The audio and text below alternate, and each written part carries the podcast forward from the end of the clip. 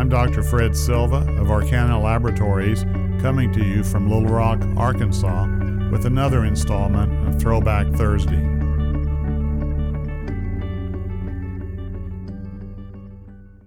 The mesangium and the red blood cell and flank pain is a pain. One has always wondered why disorders of the glomerular mesangial regions, such as IgA deposition in the glomerular mesangium, is associated with or leads to hematuria. Generally, we think that filtration and extravasation of erythrocytes occurs through the peripheral glomerular capillary walls.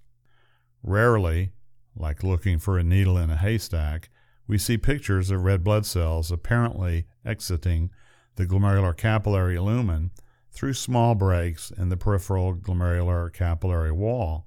Sometimes these capillaries are well preserved and sometimes others not so. So, how does alterations of the glomerular mesangial regions lead to hematuria? There is a rare EM picture in Kidney International several decades ago showing an intact, definite red blood cell in the mesangial region, apparently transversing this region and maybe through the overlying glomerular basement membrane into Bowman space. Of course, one never knows the intent of the red blood cell or sees arrows, but it would seem that the erythrocyte is in transit through the mesangium and maybe into Bowman space. Ultrafiltration may go through this alternate route, non peripheral, but is rarely thought about. I once asked some giants in renal pathology about the association of mesangial disease and hematuria. Gary Striker, Michael Kashgarian, and others, and they had no answer other than maybe it wasn't the disorders directly of the mesangial regions, but something accompanying the mesangial derangement involving the peripheral glomerular capillary walls too. In essence, I believe this remains an unidentified combination. The sometimes quite painful flank pain that sometimes occurs with hematuria and seen in some patients with IgA, for example, is also somewhat of an enigma.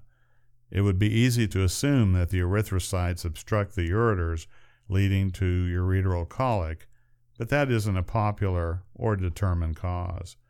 The issue of flank pain is indeed a pain needing an explanation.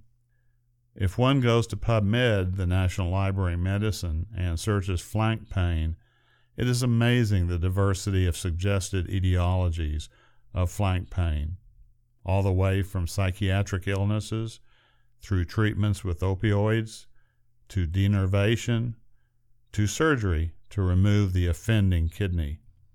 I was surprised how much various literature with little concordance and uncertainty was seen in the literature about this entity or entities. There is still much we don't know, much less what we don't know. Another, maybe somewhat related phenomenon is the finding of hematuria in patients with IgA or without IgA or obvious glomerular changes morphologically, in which stress leads to glomerular hematuria. Synpharyngitic or other kinds of stress have been known to lead to hematuria, and apparently stress, but previously slightly altered glomeruli for whatever reason. We may see something similar in patients on warfarin therapy, so called warfarin nephropathy, that have glomerular bleeding with minimal glomerular alterations, but have their coagulation system slightly altered, a kind of a stress test.